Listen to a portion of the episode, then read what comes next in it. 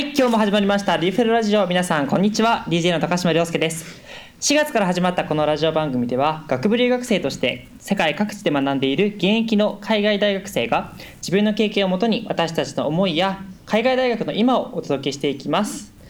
そして今日も楽しい海外大学の仲間が来てくれています。自己紹介お願いします。キャラバン担当ウェルズリー大学2年のあやです。サマキャン担当グリネー大学4年生のみつきです。音声担当モースウェスタン大学2年生の伊蔵ですはい、そしてハーバード3年生の高島です。よろしくお願いします。ということでね、前回、まあ、アメリカの大学受験101ということで、アメリカの大学受験について、基礎情報を、基礎情報と言いながら結構ね、深いところまで行きましたけれども、うんお送りしていきましたが、今日は残る1個です。何やったか覚えてる？残ってる1個。あや。エッセイが残ってましたね。汗残ってましたね。ということで今日は、まあ、エッセイについて30分もうねあの最初のオープニングトークもなしでがっつり話していきたいなというふうに思います。はい。そもそももういきなり大丈夫みんな始めますね。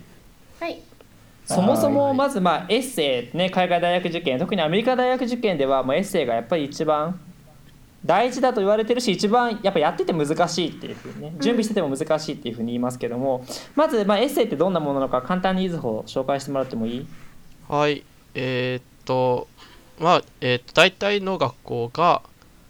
まあ、コモアップ全部の学校じゃないけど、うんうん。ほとんどの学校が加盟してるコモアップっていう、まあ、そのアプリケーションを提出するプラットフォームがあってそれを使っている場合にはプロンプトがいくつか6個7個6個だっけ？6個ぐらいからまあ選べてでまあそれをパーソナルステートメントっていうものがまず1個。大体600字、600字から650字どっちか。もうあれよね。あのプロンプトって題名のこと題名じゃない？お題か。うんお題。のことだよね。だお題を6つの中からまず選んでそのパーソナルステートメントってものを書くってことね。そうそうそう。パーソナルステートメントってなんか簡単に言ったらどういう質問があるの、えーっと人生で乗り越えた壁について話してくださいとか、うんうんうんうん。えーでも僕が出した次の年から自由プロンプトがついてその何をし書いてもいいですよっていうお題ができたから。おーなるほど。うんうん。だから正直もう何でもいいわけ、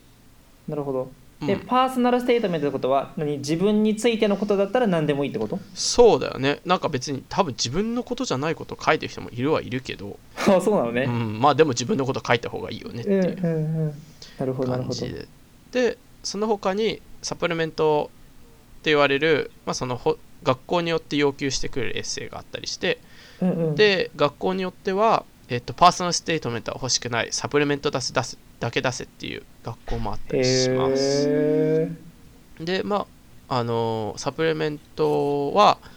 例えば Why this school っていう言われるタイプのそのなんでこの学校に行きたいんですかとか、ーうんうん。であなたはここに来ることによってどのようにコミュニティにどう貢献するのかみたいな。なるほど。でえーっとあとはうちの大学とかもまあそのこのあなたがここに来たいのは分かりましたけど我々が与えるリソースをあなたはどのように活用できますかみたいな。まあそれも結構ワイドスコアにはまるんだけど。であと他にあるのがクリエイティブエッセイって言われる。まあ本当に想像力を試される。結構、えー、と例えば有名なのは U シカゴとかダートマスとか結構有名なのがあってなるほどね。へえまあ、その前紹介した奇数なぜ奇数は Why are odd number odd? とかうんうん。とか、あとは最近結構まあ最近っていうかまあ有名なのが If a piece of toast always lands butter side down and a cat always lands on his feet what would happen if you were to attach a piece of toast butter side up to a cat's back? っていうプロンプトがあってほこれう日本語で言うと、うん。日本語で言うと、あの、まあ、トーストにバターをつけますと。で、それをほ例えばテーブルから落とすと、バター側が先に床につく。じゃん？で、まあねそっちの方が重いからねちょっと。そうそうそう。うんうんうん。でまあ、猫を例えば落とすと、うん。まあ、あ足でつくっていうふうに言われているわけでしょ。足で着地するってことね。そうそうそう、ポンってつって。うんうん。で、そこ、じゃあそれならば、猫の背中に、えー、とバターのついたトーストを貼り付けたらどうなるのかってバターが上上面というか上をバター上向きにだから結貼り局付けるとってことね。なんか多分分かりやすい例としてはえっ、とまあマグネットが N 極か S 極どっちかになっちゃったらどうするのみたいな。あーなるほど。どだから例えば回転しちゃうとかはいはいはい。だ両方下向きにああそういうことね。だか両ら方バター両方そう面が下だと思ったら猫は逆さに落ちちゃうしそう。猫が着地しようと思ったらバター逆さやしどうすんのってことね。そうでそんなん聞くのエッセイで。そうパラドックス。まあこれをどういうふうに自分でこう書くかみたいなのでクリエイティブさを問われる。なるほど。なるほどまあ結構じゃあいろんなエッセイのさ、まあ、トピックっていうのがあると思うねんけどなんかエッセイってさ逆にこうなんだろう大学側からするとさどういう存在としてわざわざ受験生に貸してると思う？どういう目的でエッセイ書いてくださいって言ってると思う？どういう目的で？まあ基本的に学校側はどういうそのフィッこの学校にフィットするかっていうのを見るかな。なるほど。まあ、特にあのサプリメントのそのさっきの例えばクリエイティブライティング系は、うんうん。なんか前聞いたことがあるのがこういう変なクリエイティブライティング系出す大学は SAT のスコアとか以上にこういうこのクリエイティブライティングのプロンプトのをどう答えたかどうかを見るって言って。なるほど。うん。だからなんかこれも時数制限がないの。へえ。確か。時数制限ないやつとかもあって本当に3分なんか短歌書く人とかいたりする、へえ。ポエムみたいなね。そうそうへえ、まあ、それで言うとあれかもね一番さもう答えがないやん。でさ、テストって満点取ったらまあさいいやん。だけど、エッセイって満点とかないからそういう意味ではその人が本当にどんな人なのかっていうのは一番ここで出てきちゃうのかもね。うんうん。そっかそっか、うん。まあ、よく海外大学ってさその偏差値のランキングとかがそんなこう綺麗に分かれてるわけじゃないからその学校に合うかどうかが大事だよみたいな話されると思うけどうん。ある意味このエッセイでそこのこうどれぐらい大学にマッチしてるかを見てるんじゃないかってことか。そうだね。もうあの本当に例えばそのいわゆるトップ10とかトップ20の学校っていうのは、うんうんやっぱりもう SAT の点数が高いとか、うんうん。成績がもうしっかりしてるっていうのは結構もう当然なことで出しになってしまうんだよね。プール的にも大きいから、うんうんうんだからそれをどのように見分けるかところでエッセイが重要になってくるんじゃないのかなって思う。う、んなるほど、うん。そういうことか。う。うん。んもう。なんか私のイメージだとなんか点数とかそういう成績、まあ、ちょっと違う大学もあるかもしれないけど点数とかいうのはこう土台あ土俵？土俵に乗るための部分であってその土俵に乗っただけじゃでも分かるわけじゃないからそこでその一つ抜きん出るためにはエッセイをこうエッセイで個性を出すみたいなうん。のも大事なのかなって。まあ確かにね、うん。数字じゃわからない部分が部分で合うか合わないかを見てるんじゃないかって。うんなるほど。まあそしたらまあさそれこそいろんなこうまあエッセイの種類があるみたいな話されたと思うけども今回全員アメリカの大学受験ってこれ多分イギリスとかカナダってまた多分違うよねちょっと。うんうん、うんそうそうカナダとか全然違う全然違うよねなんかカナダってさそれこそ前聞いた話だとさ制限時間与えられて1時間以内に書いてくださいみたいなエッセイもあるんでしょ？ああなんかそれも聞いたことある、ね。でトロントだっけな？なんかそういう大学もあるみたいな話は聞いたことだからまあ今日はアメリカの話を中心にやっていきたいと思うんですけどこう実際みんなそれこそ美月よと僕4年前4年前かあれ？書いたの？ね。4年前か。4年前って相当昔の話。えなんかさ美月どんなこと書いてたかって覚えてる？うんあのまあコモアップ一番大きいエッセイはすごい時間かかったし、時間かかるよねあのうん本当大変だったから覚えてるけどうんうん。まあなんかスケジュールの話をすると本当はえっと8月ぐらいからもう日本語でまずドラフト書き始めて内容を詰め始めたんだけどなんか11月ぐらいにはある程度その自分の満足いったものができたのにその僕のエッセイを見てくれて添削してくれてた人がなんか「いやうんこれはどうなの?」みたいな。全然満足いかない感じで。でなんか僕はそれがすごい不満だったからずっと 12月になってもエディットしててで12なるほどね。月のねあの1月1日が締め切りのところが多いと思うんだけど、うんうん。12月のクリスマス終わってからなんか全然違う題材で書き始めてへえそれを結局出したんだよね。ああそうなんだ。えじゃあそのずっと書いてたやつじゃないやつを出したってこと？最終的にまあなんかもちろんそのたくさん考えてたからそれまでもうそれが本当に土台になって、新しくって言っても結構スラスラ書けたんだけど、うん。まあなんかその日程的にはすごくキツキツで提出したって感じで題材としてはあの、うまずお題が、えっと、さっきいずほが言ってたやつと似てると思うんだけどなんか人生で今まで失敗したこと自分がこれは失敗だったなと思ったことについて書いてくださいみたいな感じで。で僕は、えっと、家族家族構成の話。両親が、えっと、離婚してみたいな話とあとうん。自分がディベート英語部をやってたから、うんうん。あのそのディベート部の中でのその友達関係がちょっとギクシャクしたことをすごく、うん。なんていうのかな。並列させてすごく見てでそのなるほど。2つの話を混ぜてその自分がコミュニティに所属するとはどういうことなのか。なんか自分がコミュニティにいる時になんかどういった役割を果たしたいの果た果たしてきたのかっていうのと果たしたいと思っているのかみたいなことをメッセージ性として書いたかな。なるほどね結構あれだよねだから本当にこうもう自分の個人的な話っていうのを書くケースはすごく多いよね、エッセイって、うんそうだよね。うんまあ、だからそれこそまさにその人らしさを一番伝えられるような話を書くことが確かに多いかもしれないね。うん。なるほどなるほど。いずほなんかかい何書いたかって覚えてる？いずほはどれどういう感じのスケジュールでやってたの？僕はえっ、と高2うんの時から、まあなんか書くということに別に慣れうちの学校すごいレポート書かされるし英語の授業でも普通にエッセイとか書かされてたからあなんま書くことによって抵抗なくてとりあえず書いちゃうタイプの人だったから、うんうん。暇さえあれば書いてたね高2ぐらいからだからえーそうなんだ。10高3は123本書いた。すごいね。まあ、まあでも書いてだからもうそのまんまバーって書いとにかく書いてで、うん、なんか違うなって捨ててみたいな。こことを繰り返して最終的には、えっと、僕が台湾に住んでていた頃まあ台湾って結局昔日本の植民地だったのになんで台湾人は日本に優しいんだろうっていうふうに小学校の頃にこうなんかすごい疑問に思っててはいはい。うん。なんかそれをどのようにこうなんて言うんだろう。その自分が立場的に日本人でそんな韓国とか中国とかあんまりそういう歴史的にはあんまり関係が良くなくてでも台湾はなんで違うのかっていうのを、まあ、小学校1年生の頃にその葛藤に駆られた、まあ、葛藤うん、葛藤に駆られたっていう話をした。じ自分でこうと1個下に住んでた人があの結構年のいったお二人で夫婦でその人は中国語を聞き取れるけど話せなくて日本語しか話せない。その戦時中に日本語を教えてもらった。でもその頃日本が来たことによって全員こう教育を受けることができたっつって中国語じゃないけどうん日本語教育を受けることができて読み書きができるようになったってっていう意味で日本がすごい好きだっ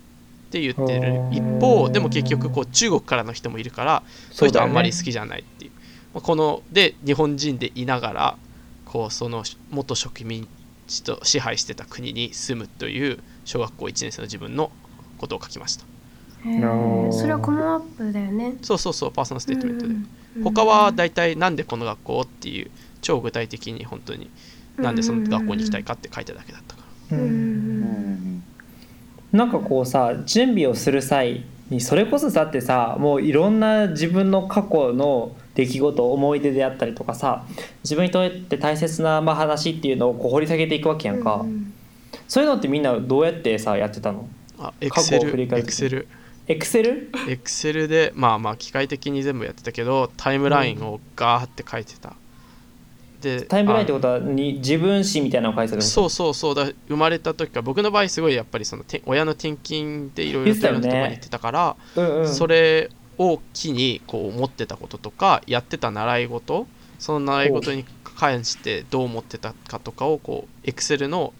こう横 Y 軸をあ X 軸を時間にして Y 軸縦にどんどんこう増やしていくっていう感じでものを。って言って全部やでそこからこうセルがでっかいのだとさ文章が結構入ってるっていうことでセルがでっかいのを見つけてこうそれについてこう取り書いてみるみたいなことはやってた。そうするほどなるほどなるほど。となんか小さい頃の題材とか高校の今の題材とかもこうなんかいっぱい全部まとまってるからそ,、ね。こでつながりとかも見れたりする。うんうんうん。まあ、かつあれかもねあの同じ時間軸に載せることによってなんていうの最近のことやからめっちゃ覚えてるとかっていうところのバイアスを結構、あの削れそうね。そうそうそう。いうふうにするとね、うんなるほど、うん。あやなんかやったことある、私も時間軸で書き出してやってましたね。なんかあのそう小学校中学高校で分けてあのそ何だったかな。まあとりあえず記憶に残っていることを書き出すのと、うんうん。あとそれだとなんか偏りが出ちゃうかもしれないからあのその時好きだった本とかなんかそなんかこう影響を受けた人とか影響を受けた言葉とかそういうのでできるだけなんかこう引っかかるものがないかなっていうのをとりあえずダーッと書き出してであとは何だろうなんかあの私スケジュールがすごいギリギリだったのでうん。高3の最初のうちはそのなんかこうエッセイをちゃんと座って書くみたいな時間はななくてうん。作れなくて、あのなのであの通勤時間の行き帰りとか。通学時間のあこと言って。通勤 ごめんごめんごめんあのいらなかったいらなかった。どうぞどう通ぞ学時間のまあなんかとにかく隙間時間にあの考えて思いついてなんかこうネネタ帳みたいなのを持っててその時。で思いついたら何でも書くようにしててでもそれはすごいやっててよかったなって思いました。ね。高3の9月の自分がうんちょっとこうななんていうの救われた感じがしたのかな。逆に俺の場合は全然多分アプローチは違っててあの最初同じことやってん。自自分史みたいなの書いて、昔何やってたかなみたいないろいろ考えてみてんけど、うん。まあ、いまいちさなんかまあ書いてもしょうがないからみたいなやつが多かったから。で、まあ、逆であのどんな自分像を相手に伝えたいかみたいなことから考えて、あはい。まあ具体的に言うとそのいろんな人にあの高橋はどんな人？みたいなことをちょっと聞いて周りの人にいろいろ聞いてみてでそこからこう出てきたなんかこう自分の特徴みたいなものが出てくるようなエピソードを日常生活の中にないかなって振り返ってみてうん。書いた。うん。から、えっとエッセイはめっちゃなんていうのあの普通の授業中のことを書いた。うん。から課外活動でもなかった。けどあのうちの学校柔道の授業があるの。だから、あの普通の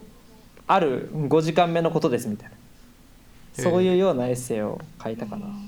でなんかそれを通してこう自分らしさをまあ伝えるみたいなんでなんかまあ別にさ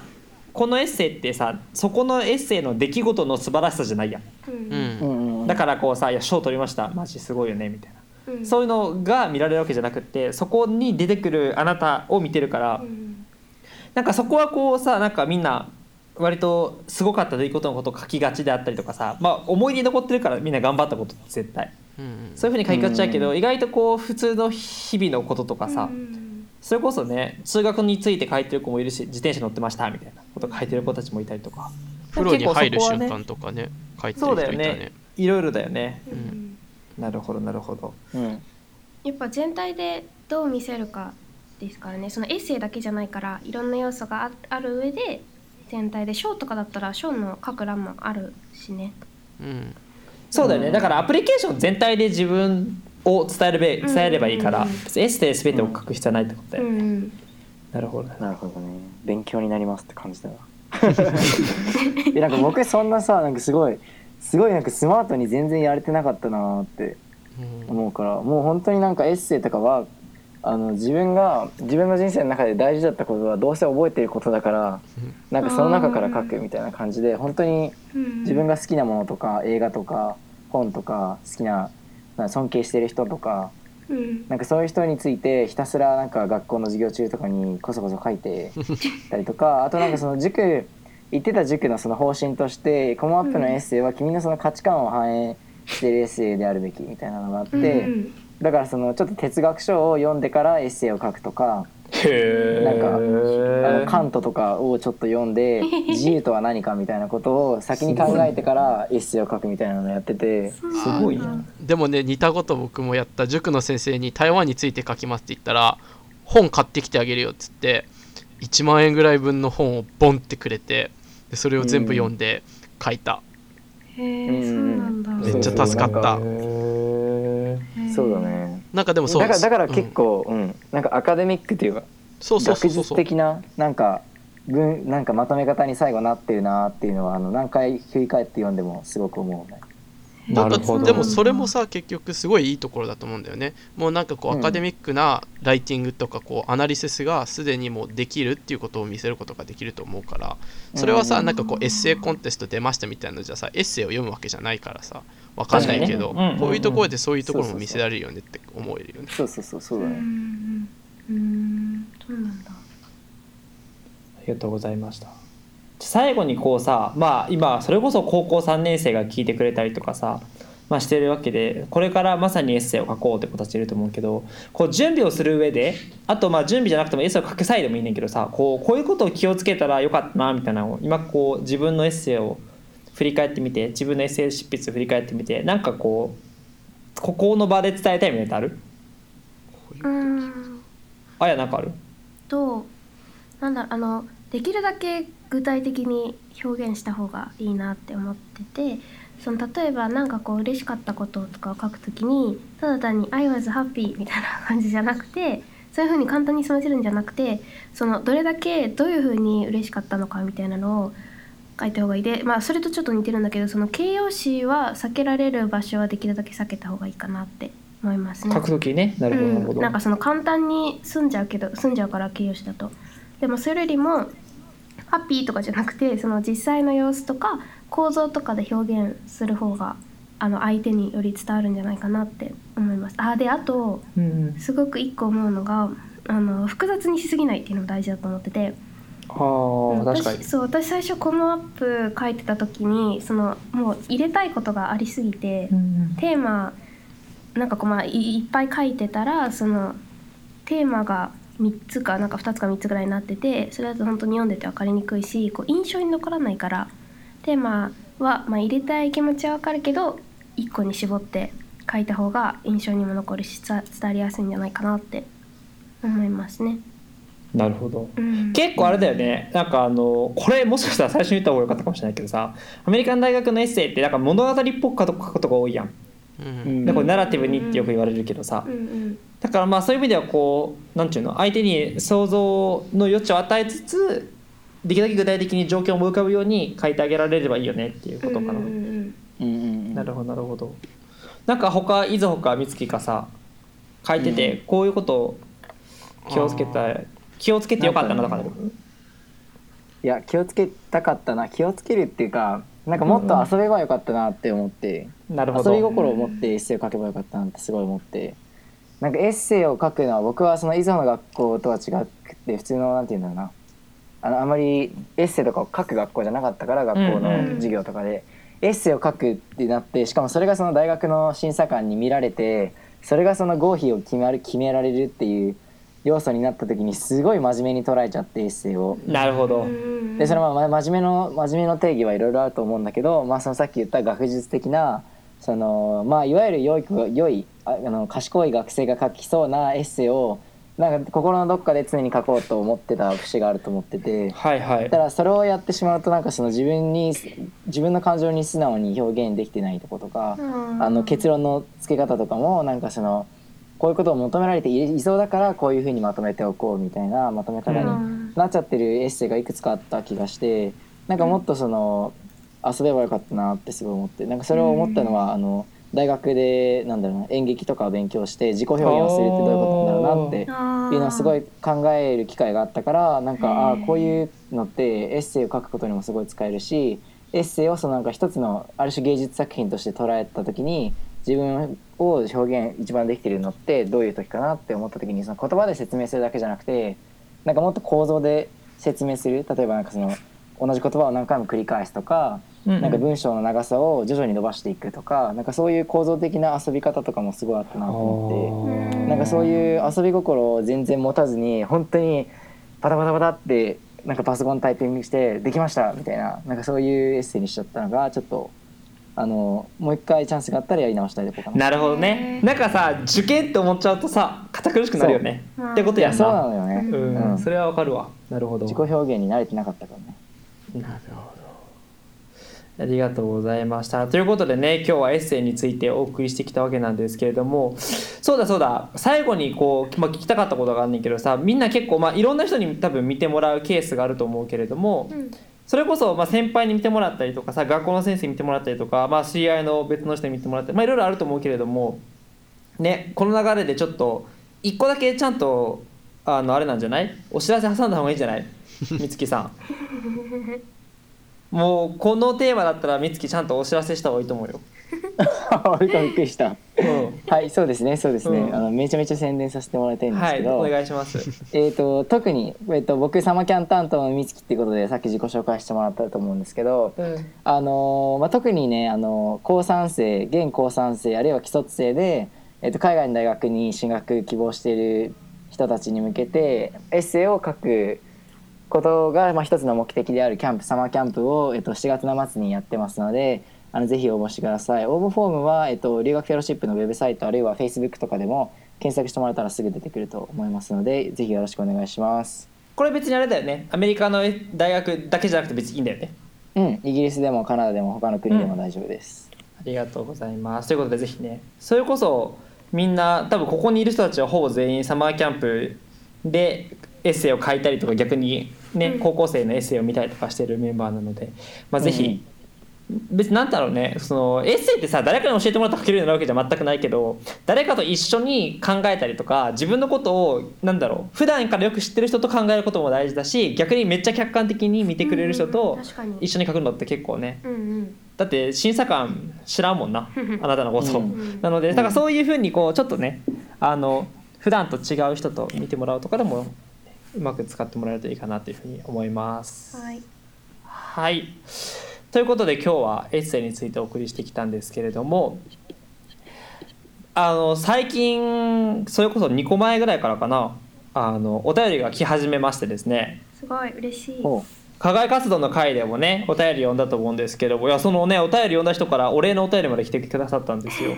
ありがたい話ですね。まあということでちょっと今日もね最後にエンディング前に1本お便りを読んで終わりにしたいと思います。はいはい。東京都出身ギャップタウン生のポパイさんからいただきました。ありがとうございます。ありがとうございます。高島さん美月さんあやさんいぞほさんこんにちは。こんにちは。ちゃんとね挨拶もしてくれてますこんにちねは。はい、う。こんえーにちは。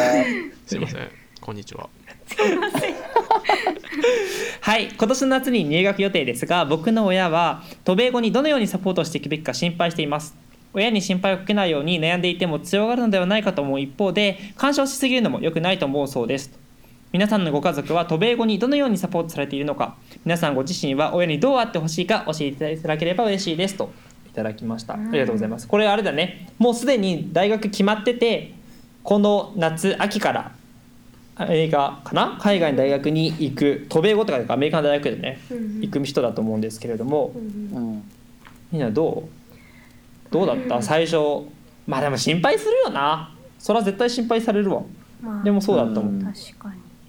まあ心配はされるとは思うけど、うんうん。なんか個人的にはそのなんだろうせっかく日本っていうか家庭を抜けて海外まで来てその自分の生活自分でその自分の生活の基盤もその洗濯物やったりとかご飯ちゃんと毎日自分で食べに行くとか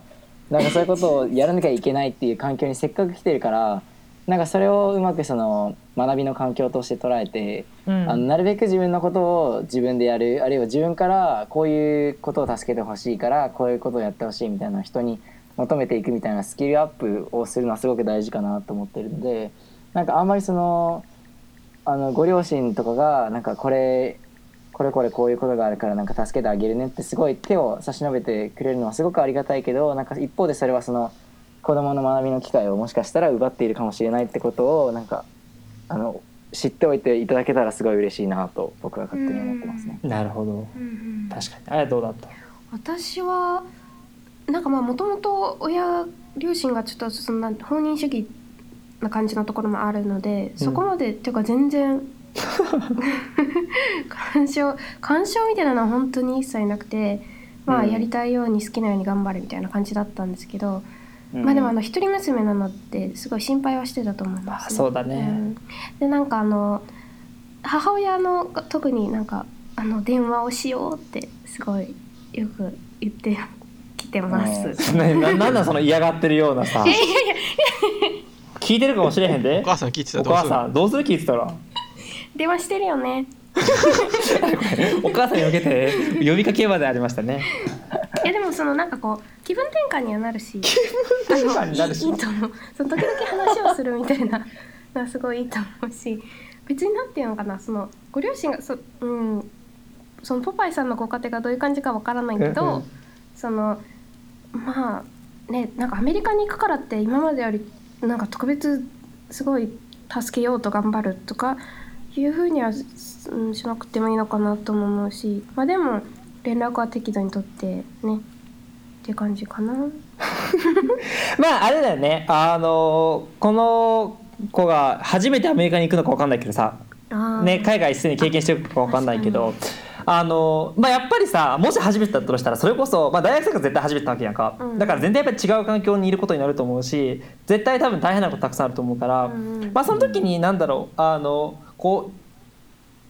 ある種こうなんだろうね。いつでも、まあ、帰れる場所じゃないけどさ。うんうん。そういう環境があるっていうのはあのすごくありがたいことだとは思うし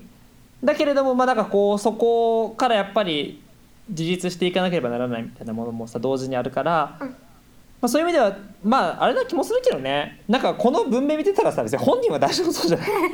い？だからなんかそれはあれなんじゃないかなと思うけどあの親に「いやあの大丈夫だよ」ってちゃんと伝えつつ、ただ親御さんが心配される気持ちはめっちゃよくわかるからそこはおもんばかりつつ やったらいいんじゃないかなと思いますけど、ね。これなん、か多分むしろこうご両親がどうやってこのね？をこれもしかしてそういうことを言ってほしかったんじゃない？でこれ録音聞かかせようと思ってたんじゃない？確かに。ちょっとやり直した方がいいかもしれない。ね なんだろうなんかえ、ね。なんかうん。僕はすごいなんか親にしてもらってありがたかったなと、まあ、今もしてくれてるしありがたいなと思ってるのはなんか助けを求めない限りあんま何も関与してこない。ああなるほど。僕の、うん。まあ、お親自身がそういう、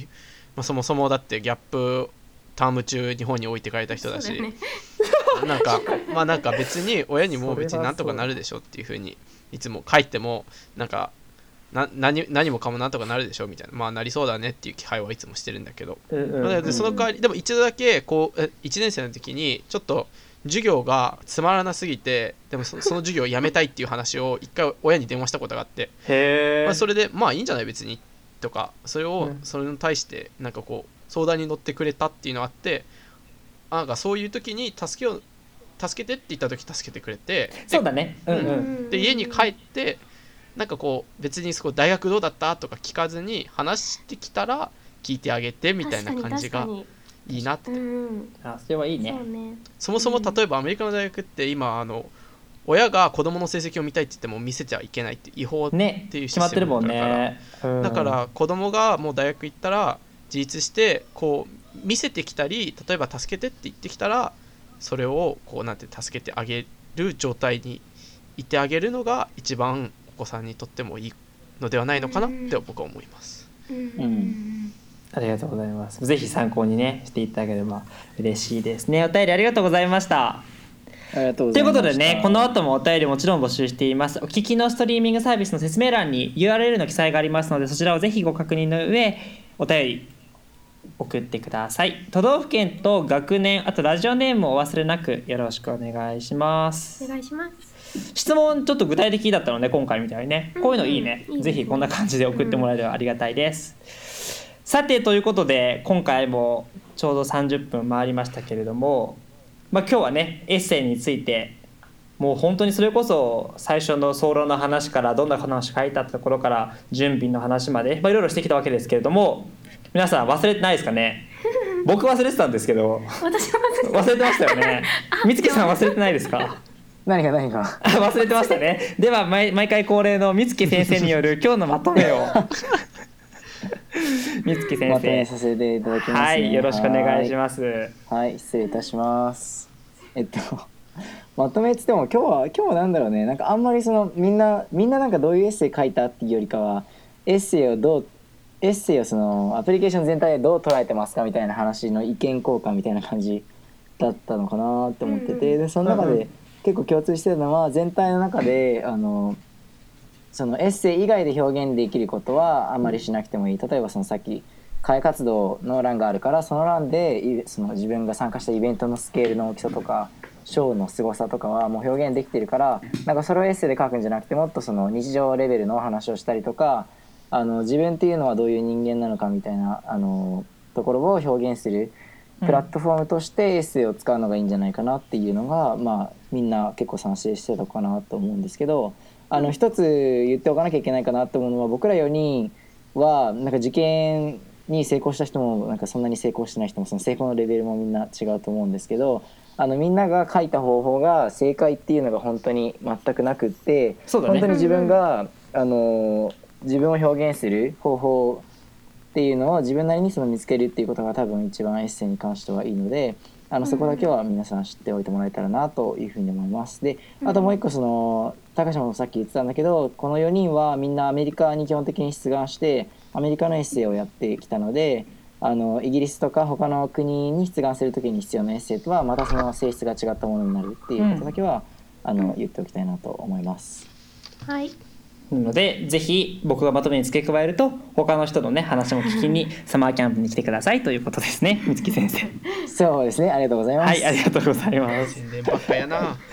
今回ほど宣伝したことなかったね。次回から自重しましょう。ははいいということで今日はねエッセイについてお送りしてきました。またねあの大学受験スペシャルは、まあ、101とエッセイということで一旦ここでね一区切りかなと思いますけれどもまた質問があればぜひ送ってもらえればそれに対する答えっていうのは随時やっていきたいと思うのでぜひ皆さん質問することがあれば送ってください。ね。はいということでそろそろ終わりにしたいと思います。はい。今日のお相手は留学フェローシップリーフェロラジオ高島亮介とキャラバン担当のあやとサマーキャン担当の水木と音声担当の伊豆でしたまた来週見にかかりましょう。さよなら。また来週。バイバイ。さよなら。